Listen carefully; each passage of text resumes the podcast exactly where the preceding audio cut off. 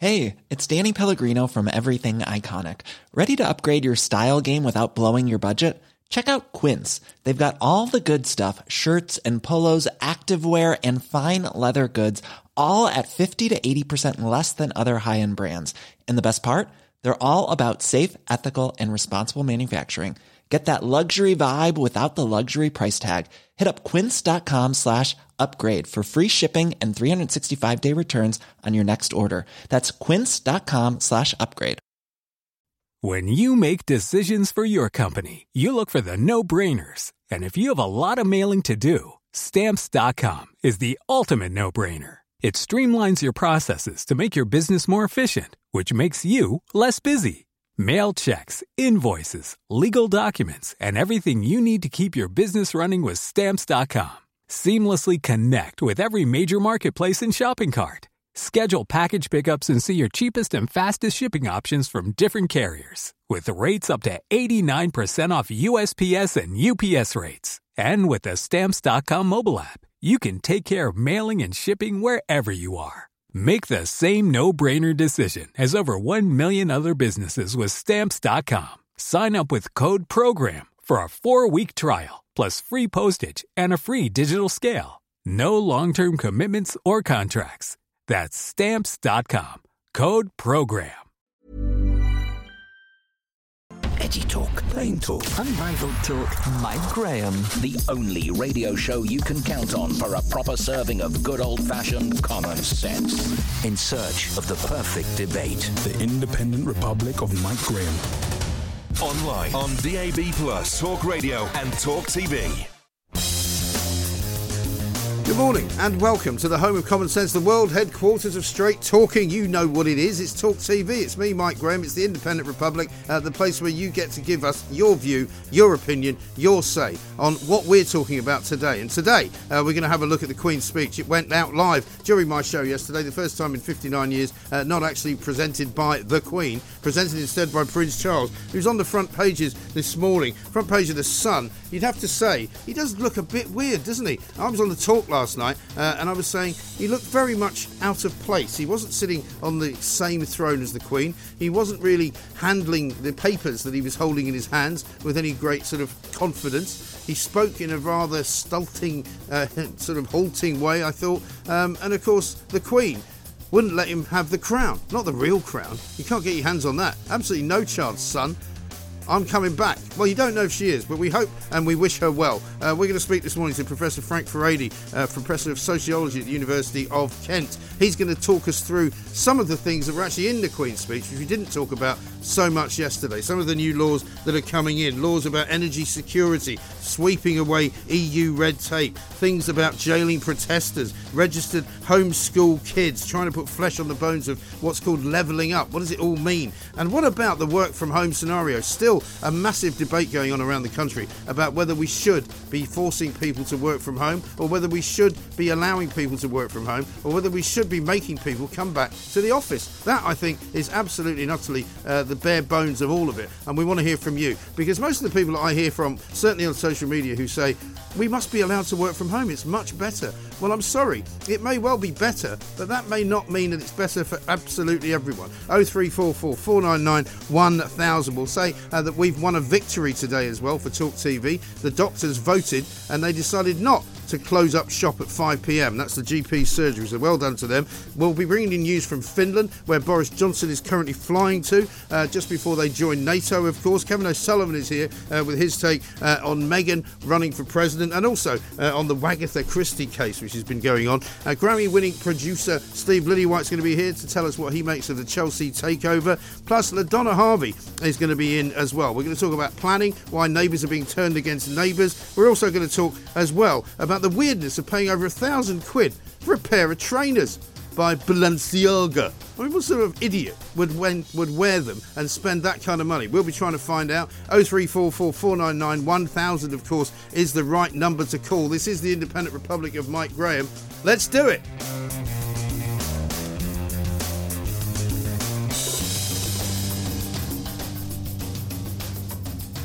And it's a very, very good morning out there today. One piece of bad news, though, however, if you're trying to struggle your way through East London, because unfortunately Sadiq Khan has been swanning around in New York doing his kind of JFK act, making out that he's like the latest Martin Luther King figure who's going to sort of arrive on the scene. He's described by New York's mayor as a rock star. I mean, he obviously has been absolutely milking this image that he's got. I don't know where he gets it from, of being, you know, Mr. Cool, the guy who's in charge of one of the biggest cities in the world. Well, one of the biggest cities in the world, I'm afraid, Mr. Khan, has ground to a halt, because the Jubilee line, one of the main underground lines that runs through the east of London from Stratford all the way up through London Bridge, where we sit right here, and all the way up through to North London, and all the way eventually up past Wembley, right? From London Bridge to Stratford, the line was suspended today, completely and utterly, meaning that probably millions of people weren't able to get to work. The streets around where I live were completely rammed with people walking, waiting for buses, queuing for buses, trying to get on buses, because the train, which carries so many people to so many jobs, just simply wasn't working. Sadiq Khan, you need to get home and you need to fix it. Thank you. Let's talk to Frank Furedi. Frank, a very good morning to you. Good morning, Mike. Thanks very much indeed for joining us, as ever. Let's kick off with the Queen's speech. What did you make of Charles's performance, first of all? I know it's not a particularly political question, but I think it's quite important. I thought it all looked a bit odd. Yeah, it did look very odd. He looked like somebody that was totally out of place. He kind of would have rather been somewhere else, basically working on his vegetable plot. But for some reason or other, he was forced to be in a situation not of his own making, and just watching him, you got the impression that somewhere along the line, the British establishment is a little bit unraveling. They've kind of no longer have that kind of sense of confidence, that ability to project Britishness into the future, and instead, what we're left with is almost like a daytime reality television show. Yes, I mean, that is the trouble, isn't it? Because they've got the kind of the colonial hangover, which resulted in some rather ugly scenes in those trips to the Caribbean. We've got countries in the Commonwealth saying they want to leave the Commonwealth. We've got sort of, you know, people accusing us of monetising and terrorising the world over the course of hundreds of years ago. And, you know, I imagine with the Queen coming near the end of her reign, there's a lot of questions about whether the monarchy will be seen in the same light, isn't there? It's a huge problem, because to her credit, she's always been able to come across as a very respectable, legitimate figure that exercises moral authority. She just seems to be above everybody else. Yeah.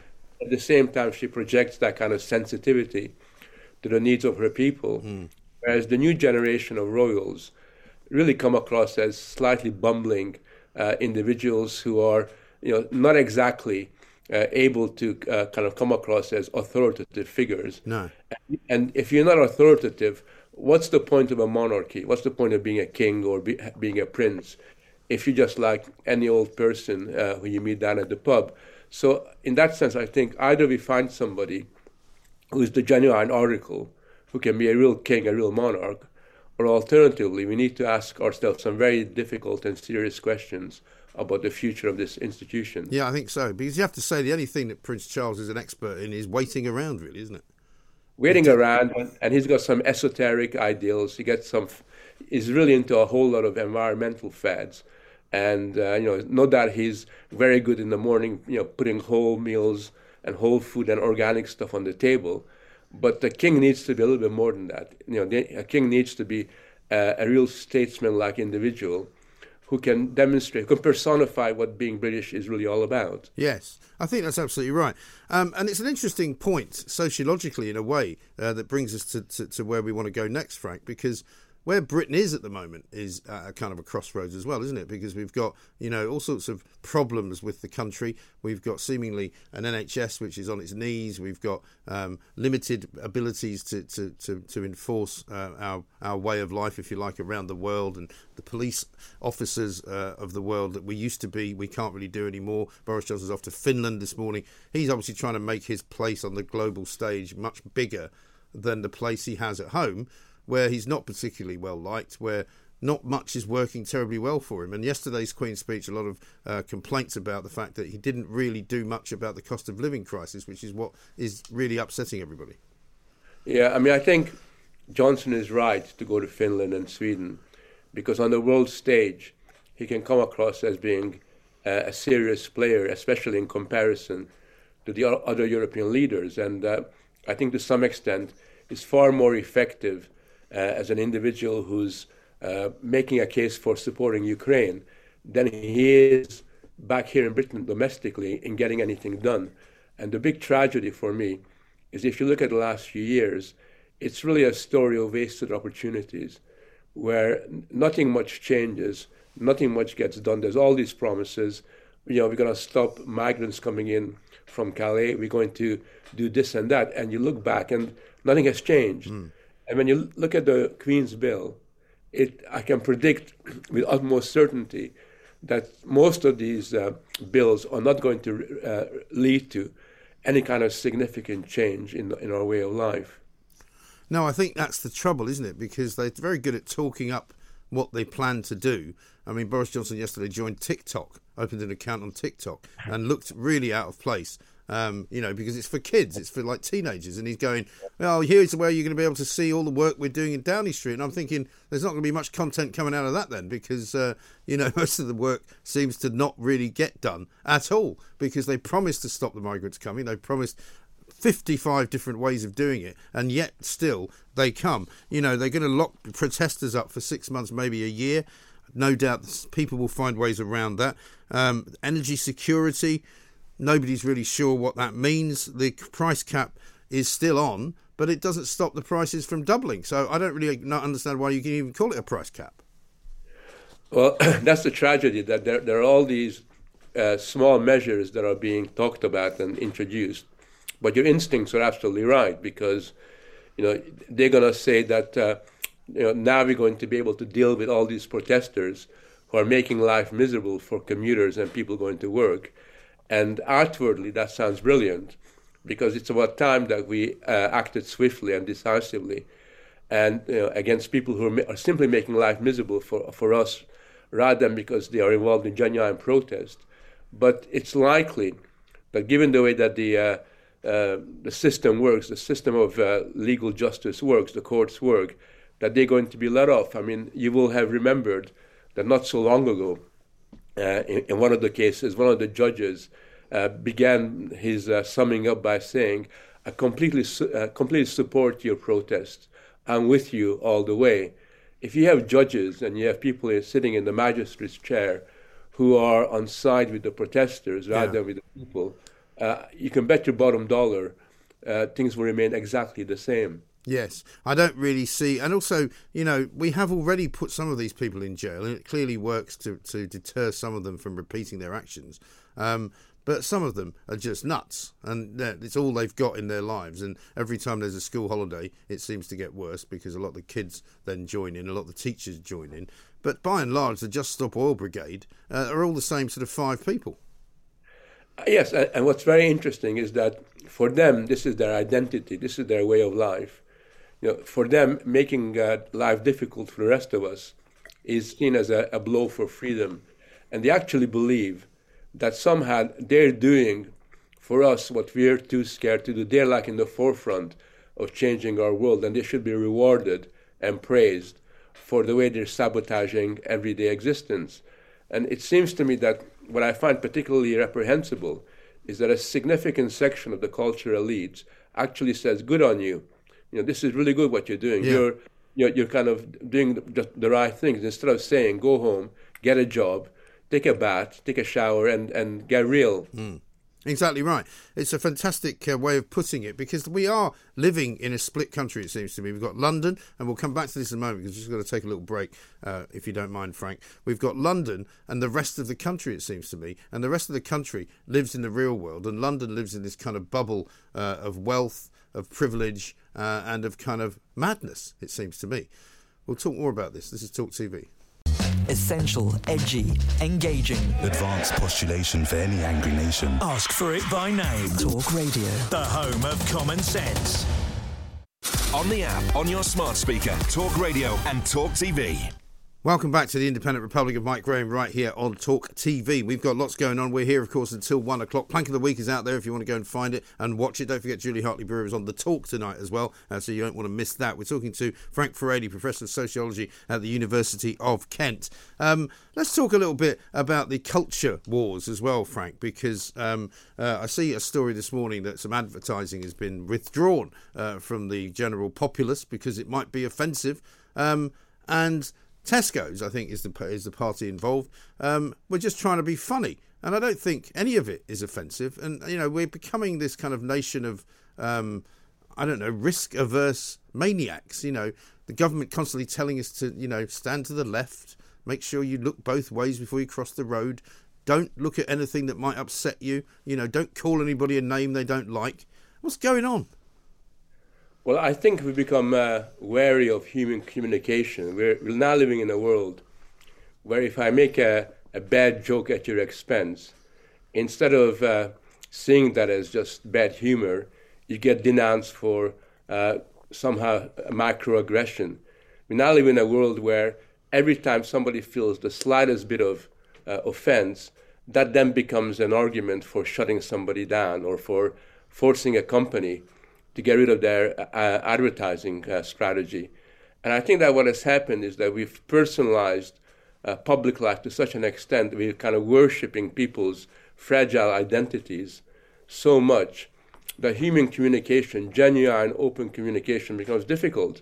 And I talk to a lot of people who tell me about the difficulties they have when they go to work, because when they go to work, they say they have to really censor themselves, they have to watch what they say. They no longer feel free and confident about joking around, messing around with their workmates. And I think that has a very disorienting and corrosive effect on the workplace, because historically, you know, people go out for a drink, mates joke around with each other, you know, people feel free to mess around. And if that becomes something that is no longer allowed or something you have to control, you create an entirely different work environment, which denudes the working experience of its positive, kind of joyous, kind of creative dimension. Yeah, which should bring us on to the working from home conversation. But let's talk about a couple of other things first. Microaggressions. The NHS wants to make sure that microaggressions are tackled in the workplace. You'd think they might want to tackle the waiting lists first, but now apparently asking somebody where they're from could be considered a racist question, which seems to me to be ludicrous. That's small talk, isn't it? It is small talk. What they call microaggression used to be miscommunication or misunderstanding. Yeah. Somebody's word. I think we should ban the term microaggression, or at least question it. Yeah.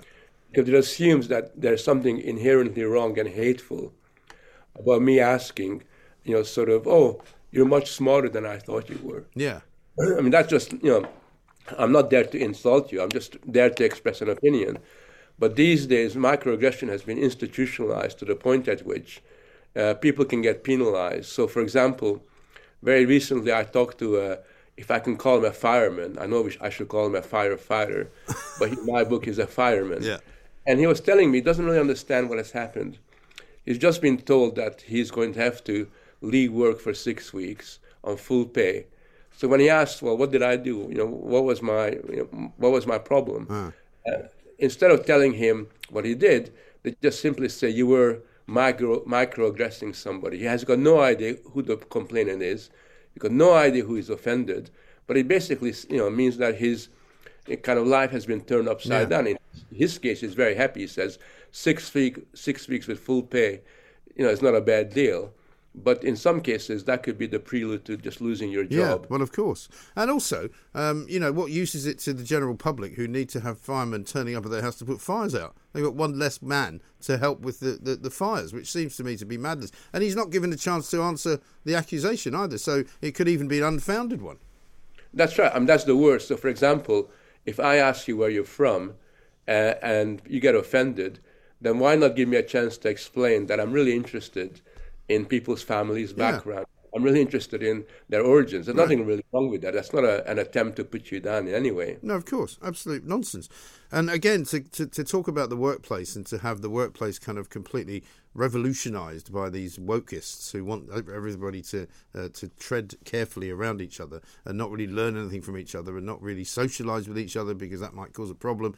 You know, the work from home brigade, we're expecting there to be some rule or law put in yesterday by Boris Johnson about having the right to work from home. That wasn't put in there, and so now they're all crying about it. And the Daily Mail this morning has got a headline that says, you know, the work from home is now got the death knell hanging over it, because, I mean, you know me, I'm a great believer in people not working from home. You know, if you want to work from home, then do a job which is not office-based, you know. But if you're office-based, you should be in an office. Yeah, I mean, if you're a sculptor or a painter, by all means, stay at home. But, you know, a lot of jobs need to be done in the office. But more important than that, what the impulse to work at home really means is simply a reluctance to take your own work seriously. Yeah. Because you probably know, it's only when you are in the same room with a lot of other people and you kind of banter a bit, you kind of argue a little bit, you exchange views about your work, that the creative process of work really comes into its own. And if you're just isolated, sitting at home, you just end up going through the motions. And what I'm really scared about is that we're giving far too much leeway to this whole idea of working at home and forgetting about the fact that our future as a country, our productivity, our creativity, our capacity to innovate depends on us sitting together, standing by the water cooler, exchanging... And actually looking into each other's faces, if not looking into each other's eyes, and seeing how people react. I mean, if you are doing lectures with students, I'm sure you prefer to have them in the same room rather than doing it on Zoom. On Zoom, it's a completely different experience, and it's not in any way the same. And so, and all these people also who defend the right to work from home and say we much prefer it, we don't spend money or time commuting, you know, we don't have to go into a seriously heavily populated city and all of that. That's all fine, as long as they don't expect anybody else to be at work, because they do expect it. They expect the taxi drivers to be at work. They expect the people running the shops and the restaurants and the bars that they go to be at work. You know, imagine if we had all of them working from home. Absolutely. And I know as a university professor that despite all the talk about blended learning, when I'm in a lecture hall and I'm talking to my students, I'm able to watch their body language. I'm able to watch their reaction. I look at their eyes, which is very different on Zoom. Yeah. I'm like a robot. Yes. I mean, you know, my capacity to interact is very limited, and I'm far less effective as a teacher. Yes. Than I'm in a proper lecture physical environment. Right. No, I mean, you're quite right. I mean, if you are doing a lecture on Zoom, you might as well be a robot. You might as well just record something. Which you can play out and give yourself one of those, you know, arty emoji type, you know, head, you know, looks and just literally talk like Max Headroom, you know, because there's no point in you physically being there. Yes, that's right. Yeah. It's absolutely mad. And one final thing, Frank, as far as the Boris Johnson trip goes to Finland, you're saying that he is very much more at home abroad, if you like. And is that the kind of the future? Because, I mean, it seems to me that this used to be the case with US presidents. When they go abroad and start talking about foreign policy, it's usually when things are pretty bad at home, because everywhere he looks at home, it's not looking good. I think you got an important point. You have to remember also that this war is not going to end anytime soon, and this war is going to totally unravel Europe, unravel the global and international economy. So there are some very important issues at stake. And if Johnson can somehow come across as a more convincing individual than some of the other world leaders, then obviously that's going to strengthen his position also domestically. So I can really understand why it is that he's drawn in that direction. At the same time, to give him credit, he has done some good things abroad, and he has been a little bit more effective in providing support for Ukraine than all the others. Yeah. So give him credit where it's due. I just wish he'd get a few more things done here in British society. Yes, I think that would be what people would like to see as well. Frank, great to talk to you. Thank you very much indeed. Frank Furedi, Professor of Sociology there at the University of Kent. We want to hear from you now, because we talk about Boris Johnson a lot. We talk about the levelling up scenario. We talk about working from home. We talk about the difference between being sort of, you know, a global leader, which is what he undoubtedly is, and a leader at home. A lot of people disappointed that the cost of living is still going to be horrendous, and that's the case. Let's get some news headlines. Talk TV. On your mobile, on your wavelength, Talk Radio and Talk TV. Welcome back to the Independent Republic of Mike Graham, right here on Talk TV. We've got an awful lot going on today. I know some people couldn't care less about the Wagatha Christie scenario, but it is on the front pages this morning. Peter Andre's Chipolata and every exquisitely awful detail from the trial like no other. And it really is pathetic in some ways that these two are going at it, isn't it? Because, you know, Rebecca Vardy and Colleen Rooney, two women who've got more money than sense, it seems to me, who have decided to sue each other and pay a load of lawyers, a load of money in order to clear their reputation. Rebecca Vardy, what sort of reputation does she actually have? I'm not sure. We'll find out, I'm sure, during the course of the week. But we'll be talking about that with Kevin O'Sullivan coming up, and much, much more besides, of course. We'll also be visiting Finland to see what's going on with Boris when he gets there. Right now, though, let's talk to Dr. Charles Levinson, Doctor and Chief Executive of Dr. Call, because I'll tell you why. This is a victory. Some people think small victories, large victories, doesn't really matter. This is definitely a victory for Talk TV, because we were saying that the doctors who were going to vote whether they should work basically 9 to 5, close their GP surgeries at 5 o'clock, should not vote to do that, and they haven't. So all credit to the doctors who have not voted to do that. So you will now be able to go, hopefully, to see a GP after 5 p.m. But the proof will be in the pudding. Charles, a very good morning to you. Good morning, Mike. Thanks very much for joining us. I mean, finally, the doctors of the NHS have done something right. They've decided not to close shop at 5 p.m, but it's still quite hard for a lot of people to see one, isn't it? It is. So, yeah, I mean, this is a step in the right direction. You're right. The services have been cut back. And so it's great to see that this proposed cutback hasn't happened. But it is...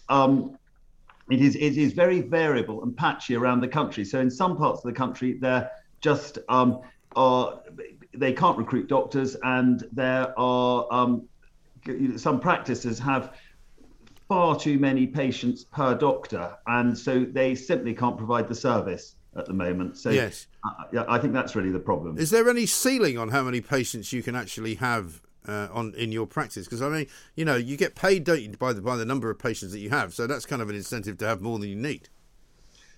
I suppose that could be, but the optimum number is about 2,000 per doctor, and there are practices that have 10,000, so that is they simply can't provide a service when that happens. Yes. No, I think that is the problem. And I mean, we saw I think earlier this week that in Somerset you can't get a dentist if you want one. There'll be people, I'm sure, in some parts of the country who simply can't register with a GP because there isn't any way to find one. No, there isn't. So what I think what needs to be done is patients need to be given alternatives when there isn't a doctor, because I'm afraid in some places there just isn't one. And so I know that's not a good thing, but if patients are empowered and given the ability to bypass the GP and book their scans or order medication directly when their symptoms are clear, then I think that, you know, that's not beyond the wit of man to make that work. Well, you would think that. I mean, that's something I say pretty much every day about some section of the NHS which isn't working very well. You know, it isn't really is not beyond the wit of man. I mean, it was only 2 weeks ago, I think, the government said to hospitals and to universities, the two kind of remaining lead swingers, as I would call them, who are still operating as if COVID is a massive problem and as if COVID is actually going to kill loads of people. You know, the hospitals still don't have as many beds as they should. They're still not allowing people to visit. They're still not allowing people to just come into the place unless they've had a COVID test. You know, the madness kind of continues. And I guarantee you that that's still going on, because people are still telling me that it is.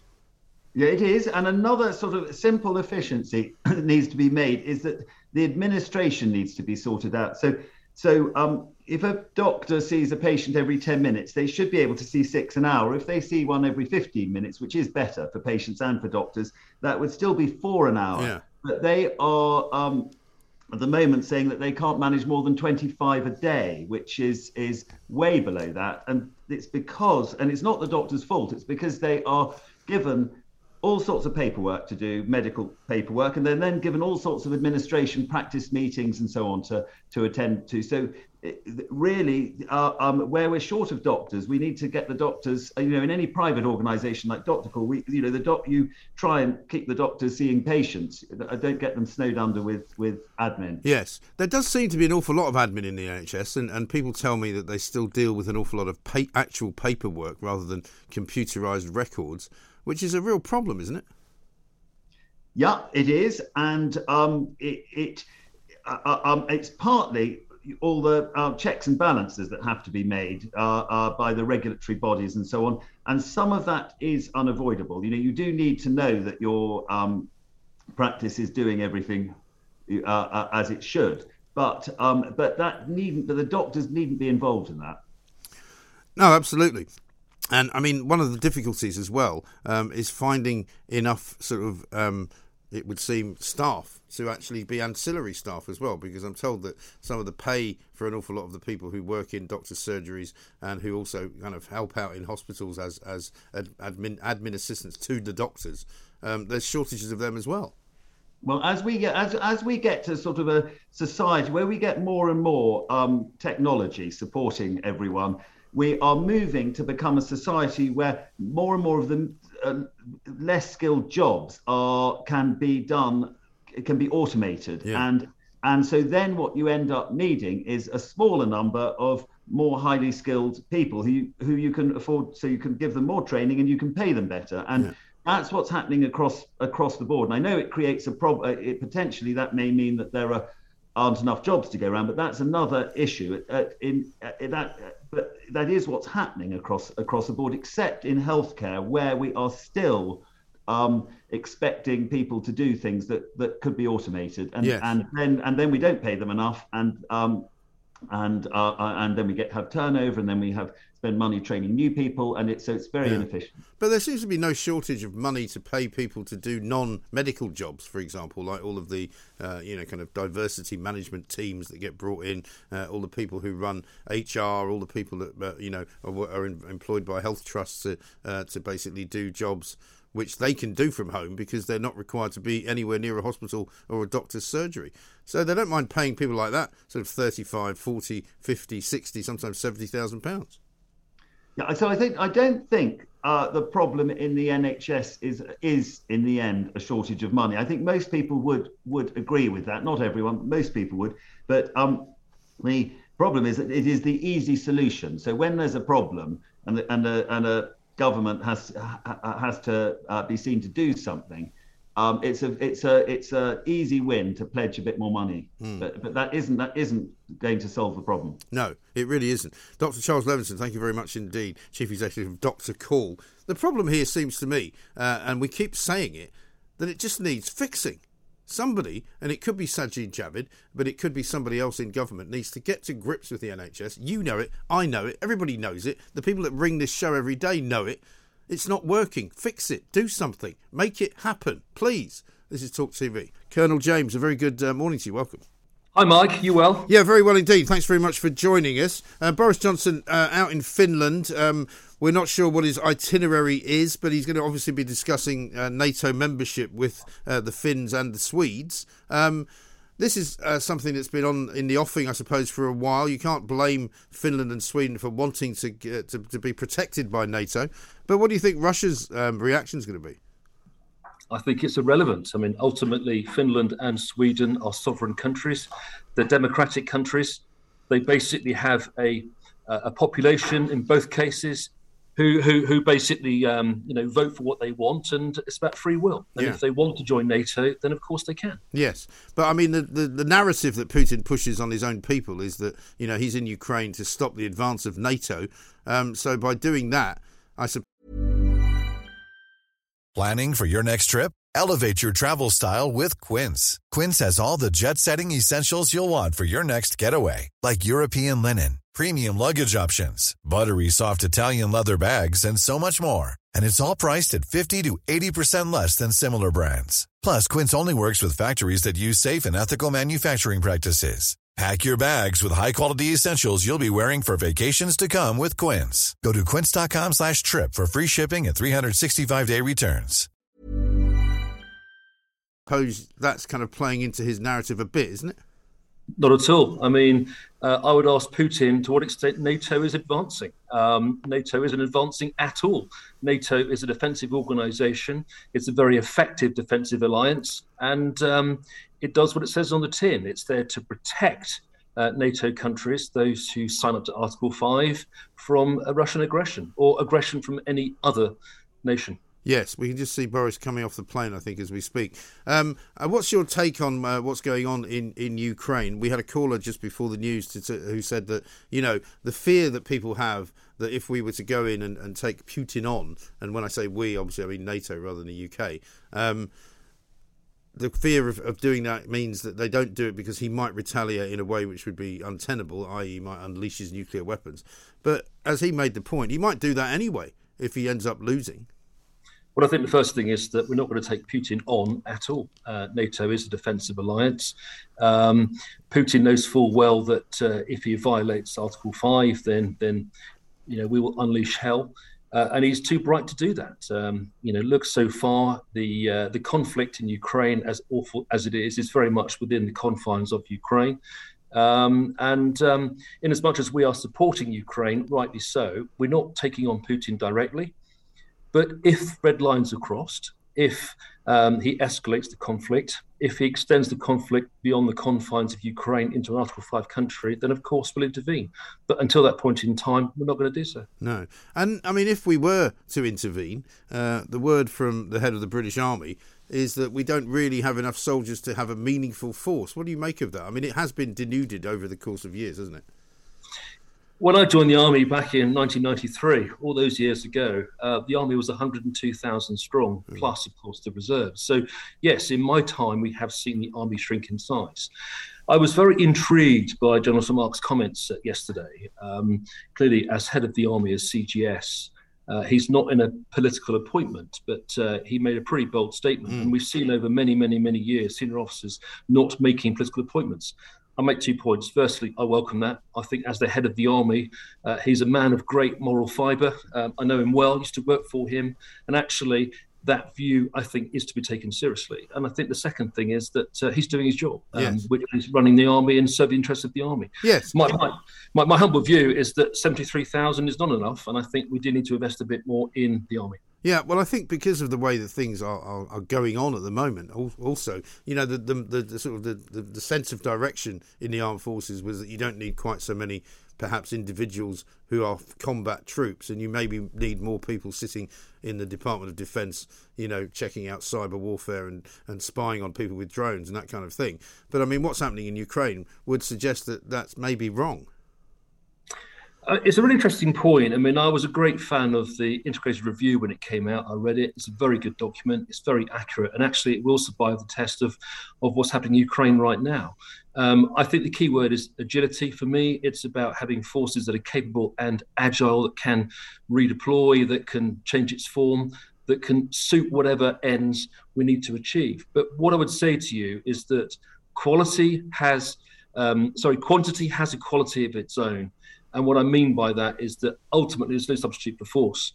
And we've seen recently with COVID and with flooding and the fuel crisis and ambulance drivers, the utility of force goes way beyond deploying soldiers onto a battlefield. And therefore, in my view, investing in the British Army is absolutely the right thing to do. Yes. And so how would you do that exactly? And where would you get the money? Because obviously, you know, money is in short supply, although they keep finding it for all sorts of things. But I mean, is it easy to do?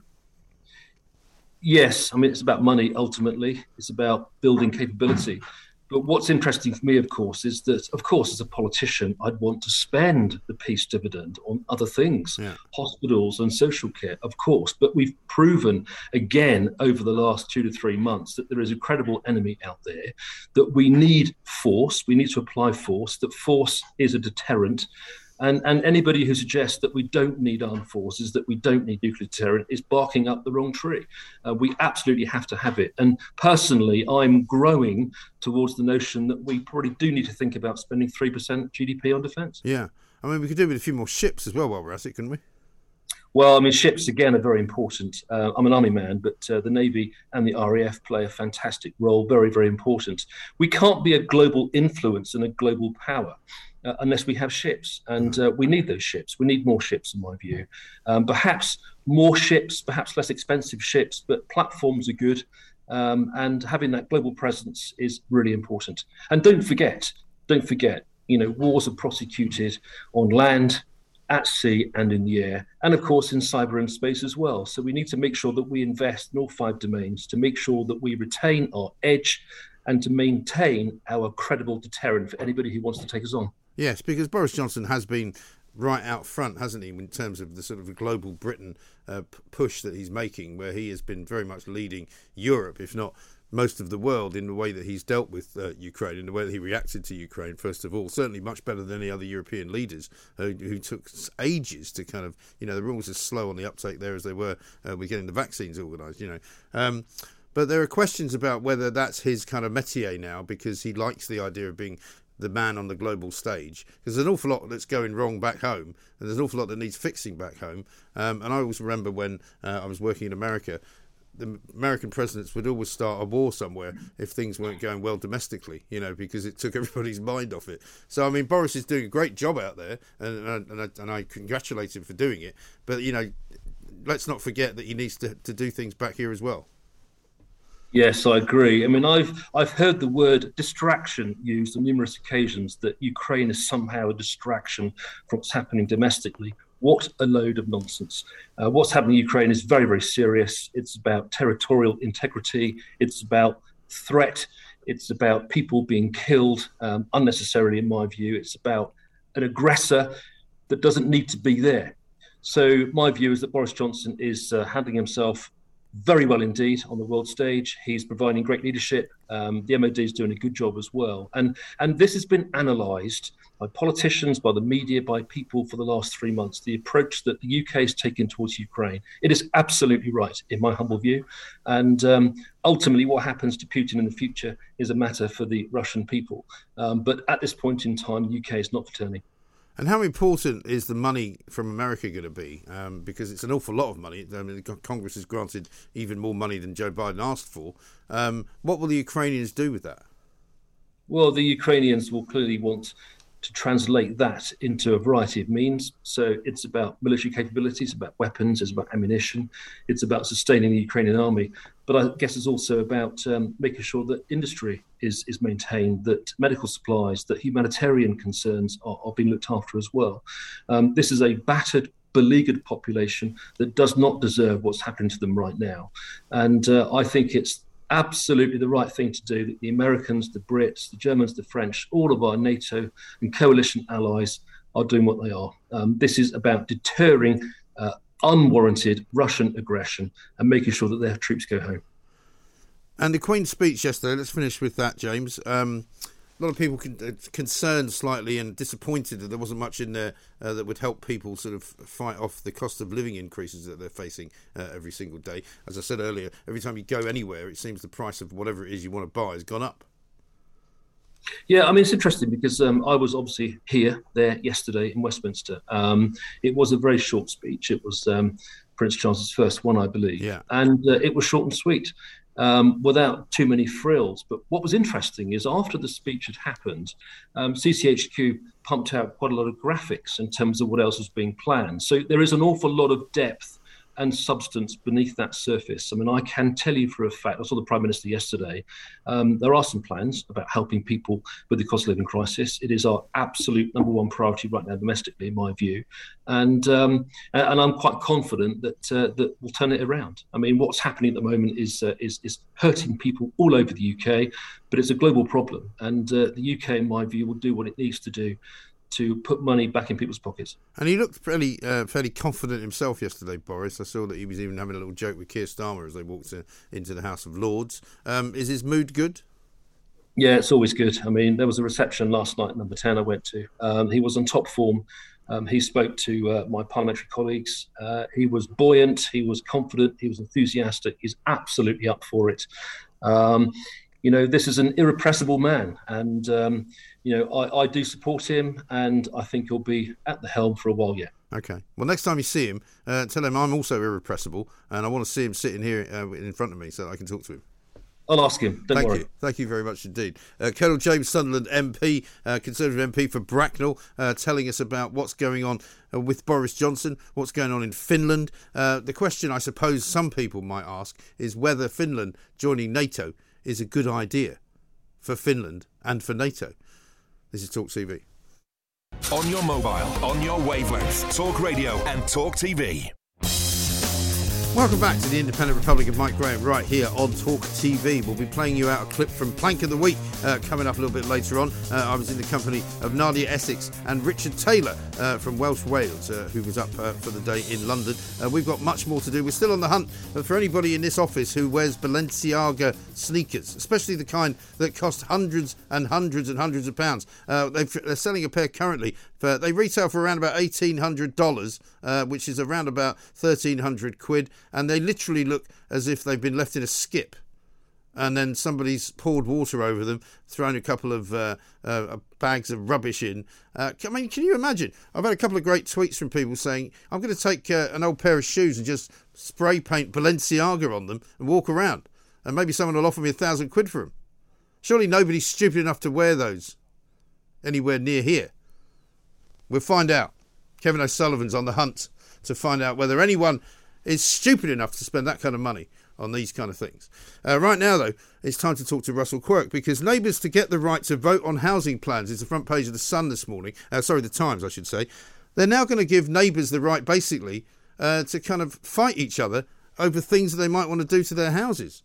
Seems a mad idea to me. Russell, very good morning to you. What do you reckon? Yeah, good morning. Look, I'm astonished by this. Yeah. And look, given the government's track record on stupid announcements, that takes a lot, I think. This is absolute, utter lunacy. So, look, it's pandering, of course, to the crowd as far as Gove, Michael Gove's concerned. Obviously, he's the one that's behind this. The one thing we don't need in the planning system to get more houses built, and bear in mind there's a deficit, as you and I have talked about many times, about 50,000, 60,000 houses a year not built that should be. The last thing you want is a load of NIMBYs having more power and being able to stick their hand up and say, no, I don't want my neighbour to have that extension, often even though they've got one themselves. You know, I don't want that horrible barren wasteland opposite me to actually have a few houses in it. What we actually need is less democracy in planning, frankly. Now, I don't mean at what they call the strategic end, which is where the local plans are derived. Yeah. But if this genuinely, Mike, is about nosy neighbours, disgruntled neighbours not wanting a few extra houses in their town or village because they're worried about the schools or they're worried about the local traffic or whatever. This is going to result in far less housing rather than more. How the government's ever going to get to meet their targets and get their local authorities to get to meet their targets on housing, to provide the homes for sale and for rent and social housing, right? Because this has implications all the way kind of down the card. This is madness. Yeah. It's absolutely crazy. Well, I mean, it seems ridiculous to me. I mean, I don't know whether somebody's told Michael Gove that this is some kind of a vote winner, because apart from anything else, it seems to me that it will stop more things being done than start more things being done. And all it will do is, as you say, is give a sort of charter for people to hate their neighbours. Yeah, and it's bad enough as it is. So what happens in the planning process now is that, you know, if you live in a little cul-de-sac and someone owns a bit of land at the end, which is kind of overgrown and horrible, and they decide to put another 5 or 6 houses at the end of your cul-de-sac, every single person in that cul-de-sac lobbies their local councillors to within an inch of their lives and says, we don't want more building, we don't want more traffic, we don't want this, we don't want that. And those councillors then effectively are held to ransom by the very vocal minority of people in that area. And that's what happens across the country. Yeah. What this is going to do is to supercharge that problem. Yeah. You know, and do you know what is also very odd, Mike, is that in this kind of excuse for a government, is that only 6 months ago, Robert Jenrick, who was the housing secretary at the time, said, look, I'm going to reform planning, right? And we've heard this phrase, reform planning, about 400 times in the last few years. He was going to do the opposite. So he was going to impose a process on local authorities where they designated areas as growth or housing zones, whereby you could then build as a developer without even applying for planning permission. Now, okay, you've got to be a bit careful with that because you can end up with all sorts of hideous unintended consequences. But if we want to get stuff built in Britain, bearing in mind only 9% of Britain is actually built on right now before the kind of, you know, the Middle England kind of greenbelt sucker uppers kind of start kicking off at us here. But that was pulled because lots and lots of rural Conservative MPs kicked off because their residents were kicking off. If we don't grab this by the scruff of the neck, this planning problem, and start to stop being so political and sensitive about it, we are really going to have a housing crisis on our hands over the next 5, 10, 15, 20 years. Well, I think we have already got one, haven't we? And what about this other idea they've got where they want to raid the big developers' profits, right, in order to fund schools, roads and GP surgeries, and that apparently will be used to encourage residents to agree to more local house building. Well, how's that going to work? Can you imagine? But they won't, and this already happens. So this is just recycled. This is what they call, this is Section 106 stuff, which is when you're a big developer and you build, let's say, 50 or 100 units or more, you have to make a contribution by way of a Section 106 agreement, which then goes to roads and hospitals and schools. So it already happens. But, you know, believe me, in my local town where I live in Bruntwood, in the local plan, there's a 2,500 home development called Dunton Garden Village, which has so far taken 10 years to come to fruition. Why? Because despite the fact that it's going to provide a school and a doctor surgery and so on, the local residents that live around it, guess what they're saying? No, we don't want it. Right. And if this is too democratic and we allow, you know, bored people, retirees sitting at home to kind of decide, no, I don't want that in my backyard. No. Literally what NIMBYism is, we're never going to build sufficient... No. Well, nobody, I mean, if you go and ask anybody, unless you kind of go up to some maniac or other... would you like to see a load of building trucks coming past your door every day while they build a new housing estate just over there? Of course you're going to say no, right? You're not going to want it. Of course, if you're a 50 or 60-year-old retiree, you know, sitting at home on your pension, the last thing you give a monkey's about is the social and moral imperative about house building in the UK. I'm sorry, we're a selfish society. Most people don't give a monkey's about that. So the notion that government says we're now going to provide a few more hospitals and rail stations through Britain by building loads and loads of houses isn't that good. There'll be zero buy-in. Zero buy-in. This government, honestly, they're proving all the time in many respects, Mike, how out of touch they really are, particularly when it comes to housing. And frankly, I'm sick of over my 25-year career in property hearing successive governments punch out massive headlines on the basis of them solving this problem, and they simply never ever do. No. I wonder if they really want to, you know, and is it coincidence that 10% of Conservative Party donations come from guess who? House developers, yeah. Well, that's the point. And I mean, because there's been no cogent policy for years and years and years on anything, really, you know, Boris Johnson's now decided the great idea that for him is to sort of go around the world telling everybody what a great Prime Minister is and how brilliant global Britain is. But unfortunately, while it's getting more global, it's getting less kind of efficient back home. Yeah. And it would help if we had a housing minister, so not the Gove level, the Secretary of State level, but the actual housing minister whose responsibility is supposed to be provision of housing. I think I've actually genuinely lost count. I think we're on number 11 in 10 years. Now, tell me how on earth you can get coherent strategic policy and consistency from individuals that are in the job for an average of 10 or 11 months. And then they whiz through the spinning doors at Whitehall and end up in the Home Office or the Foreign Office or whatever. You know what we need is a proper housing czar, for want of a better phrase, that is in tenure for 4 or 5 years and actually has some power to put a proper strategy in place and actually to deliver on it. Because it's all very well... you know, tempting us all as members of the public, particularly election time, with all this political rhetoric about how we're going to build 5 million houses a year. It simply never happens. Maybe you should be the housing czar, Russell. I think that's a good shout. I think it is. When I get Boris Johnson in here, I'll put it to him. Please. See you later, Russell. Thank you very much indeed. 0344 499 1000. This is mad, isn't it? Now, you'll have stories, I'm sure, of things that you've tried to do to your house or properties that have been built around you without your permission. You might think this is a great idea, so you can stop everything happening. I don't think it is. I think it's going to be a charter for people to basically, you know, have wars with their neighbours and to declare war on their neighbours. That can never be a good thing. 0344 499 1000 is the number. This is Talk TV. On DAB Plus, on the app, Talk Radio and Talk TV. Welcome back to the Independent Republic of Mike Graham right here on Talk TV. We've got lots going on. We've got many, many things to show you over the course of the next hour and a bit. We'll be talking, of course, to Kevin O'Sullivan very shortly, but a lot of people responding to the Balenciaga footwear scenario. Tom says, hey, Mike, Lewis Hamilton would definitely wear that ridiculously scruffy footwear. Pablo says, Mike, those trainers look like they've been scavenged from a war zone. And Carol says, I've got an old pair of walking boots, 200 quid would be good. Cheap by comparison. And in better condition. I mean, it does seem incredible, doesn't it? And I found Maisie's tweet, which I mentioned earlier. Keep it quiet. I have a pair of old trainers ready for the bin. I'm going to paint Balenciaga on the sides and flog them on eBay. There's always some pretentious Egypt willing to part with their hard-earned dosh.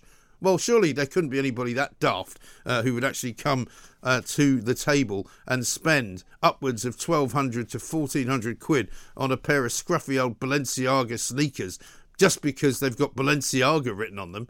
I mean, it's ludicrous, isn't it? Absolutely idiotic. We've been on a hunt to see if there's anybody around here that might do such a thing. Kevin O'Sullivan has been searching around and we might have an answer. Kevin, a very good morning to you. Yeah, these Balenciaga trainers that cost £1,290 and look like they've been pulled out of a skip. What kind of an idiot would shell out that kind of money on this crap? There is someone in the Talk TV offices who's done just that. I'm not going to say who it is because it's not fair.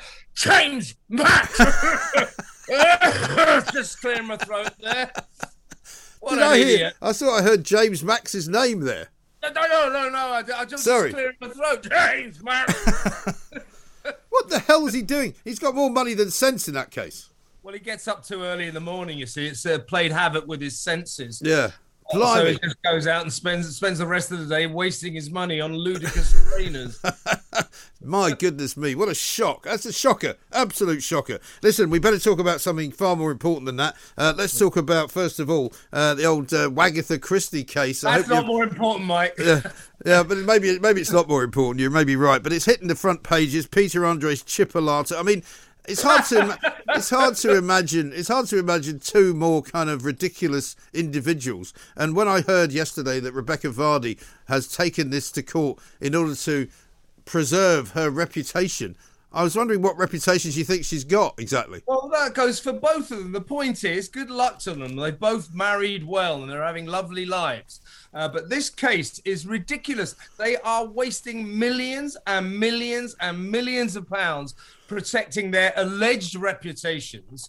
And the fact of the matter is, no one gives a flying damn who wins this case. So whether it's Rebecca or Colleen, everyone will go, nah, just sort of shrug their shoulders. It doesn't matter.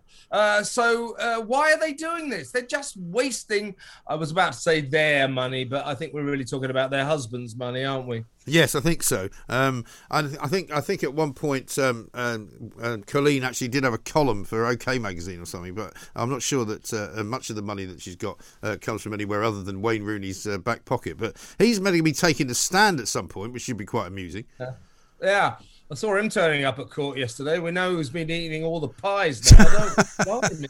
No wonder Derby got relegated. I was going to say, he didn't spend much time on the training pitch by the looks of it. He did. He was in the cafe all the time. Is he still at Derby or is he gone? Yeah, he's still in overall control of the team, I think. But he got them relegated. There were extraneous circumstances. But to go back to this case, it's mildly amusing. Not as amusing as some of the quality papers, alleged quality broadsheet papers seem to think. You know, these posh people on these broadsheet papers, of course it's nonsense, but I can't help being fascinated by it. It's my guilty pleasure. Yes. It's not. It's pathetic. These awful people. Yeah, it was mildly amusing for a while. It's dragged on far too long. No one cares who wins. And what they're doing is clogging up our already blocked up legal system. So why don't they both go back to their footballers' wives' mansions and never bother us again? Yeah, because, I mean, you could make an argument to suggest that there might be more important matters for the court to actually discuss. We've got we've got like a massive backlog of cases, right, which goes back years because half the Crown courts in the land are closed. You could maybe set aside some time for it, you know, in about 10 years' time. Yeah, no, exactly. And if you want to know the big legal case that is making all the running on online and the web all over the world, it isn't the Wagatha Christie case. It's Johnny Depp and Amber Heard. Yes. Much more interest in that than this nonsense about who flogged stories to the Sun. Yeah. I mean, who cares? Yes. No, I know. It is mad, isn't it? But isn't it funny how all of these types of celebrity sort of cases, one woman against another man, one woman against another woman, everybody gets terribly tribal about it. You know, if you're watching the Johnny Depp case, I mean, we did a bit of it on Plank of the Week yesterday. Nadia Essex made Johnny Depp one of the planks. You see some of the vitriol she's getting from people who think that Johnny Depp's the greatest guy that ever walked and that Amber Heard's a terrible woman and it's all her fault that he's been dragged through the mud, despite the fact that he lost the case in the UK. Yeah, it's kind of unwise to take sides in that case, which is exactly why, Mike, on our Saturday show, 7 p.m. on Saturday, Mike and Kev's Saturday Night Talk Away, you and I will be taking sides. I'm not going to reveal who's going to be backing who. Yes, no, that's a very good thought. I'm looking forward to that show as well because there's a plan for some singing, I understand. So we're going to have, and I'm not making any, there's no reason for this, just randomly. Yeah. We've been testing, you and I, our comparative art skills, such as they are. Yes.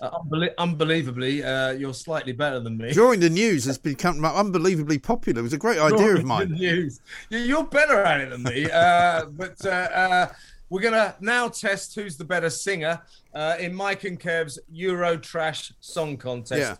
Yeah. No reference to anything else. Just random idea. Yeah.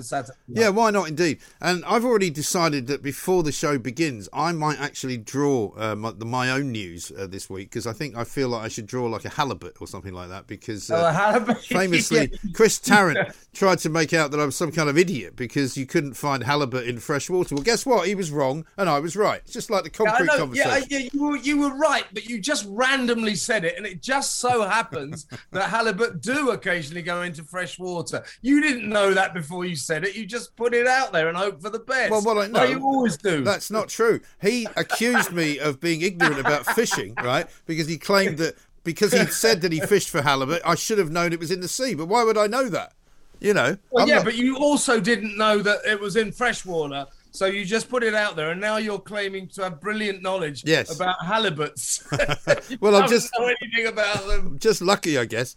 Let's talk about like concrete. Yeah. Now, coming later on in the next hour, we're going to play out the talking to Kev as well, because you've been out on the streets again, trying to gain some knowledge from the good people that walk around these parts about Meghan and Harry, because apparently Joe Biden's sister. I didn't even know he had a sister, has been interviewed, and she thinks Meghan Markle should run for president. Yeah, she thinks that she should join the Democrat Party and she'd make a very good president.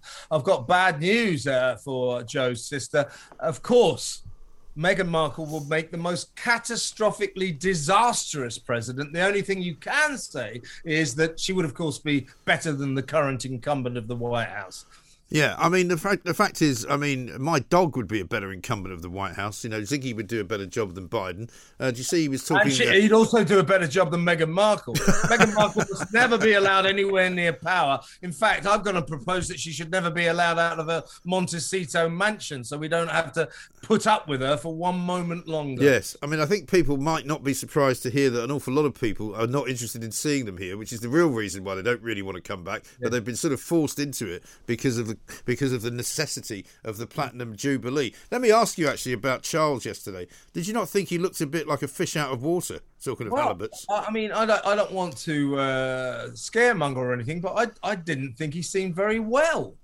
He just didn't seem to be there. Yeah. He seemed distracted and unable to concentrate properly on the speech. Now, of course, the Queen's speech, the Queen always delivered it in a detached monotone, because that's the correct way to do it. Yes. But Charles took that to a ludicrous degree. I mean, I thought he was going to fall asleep at some point.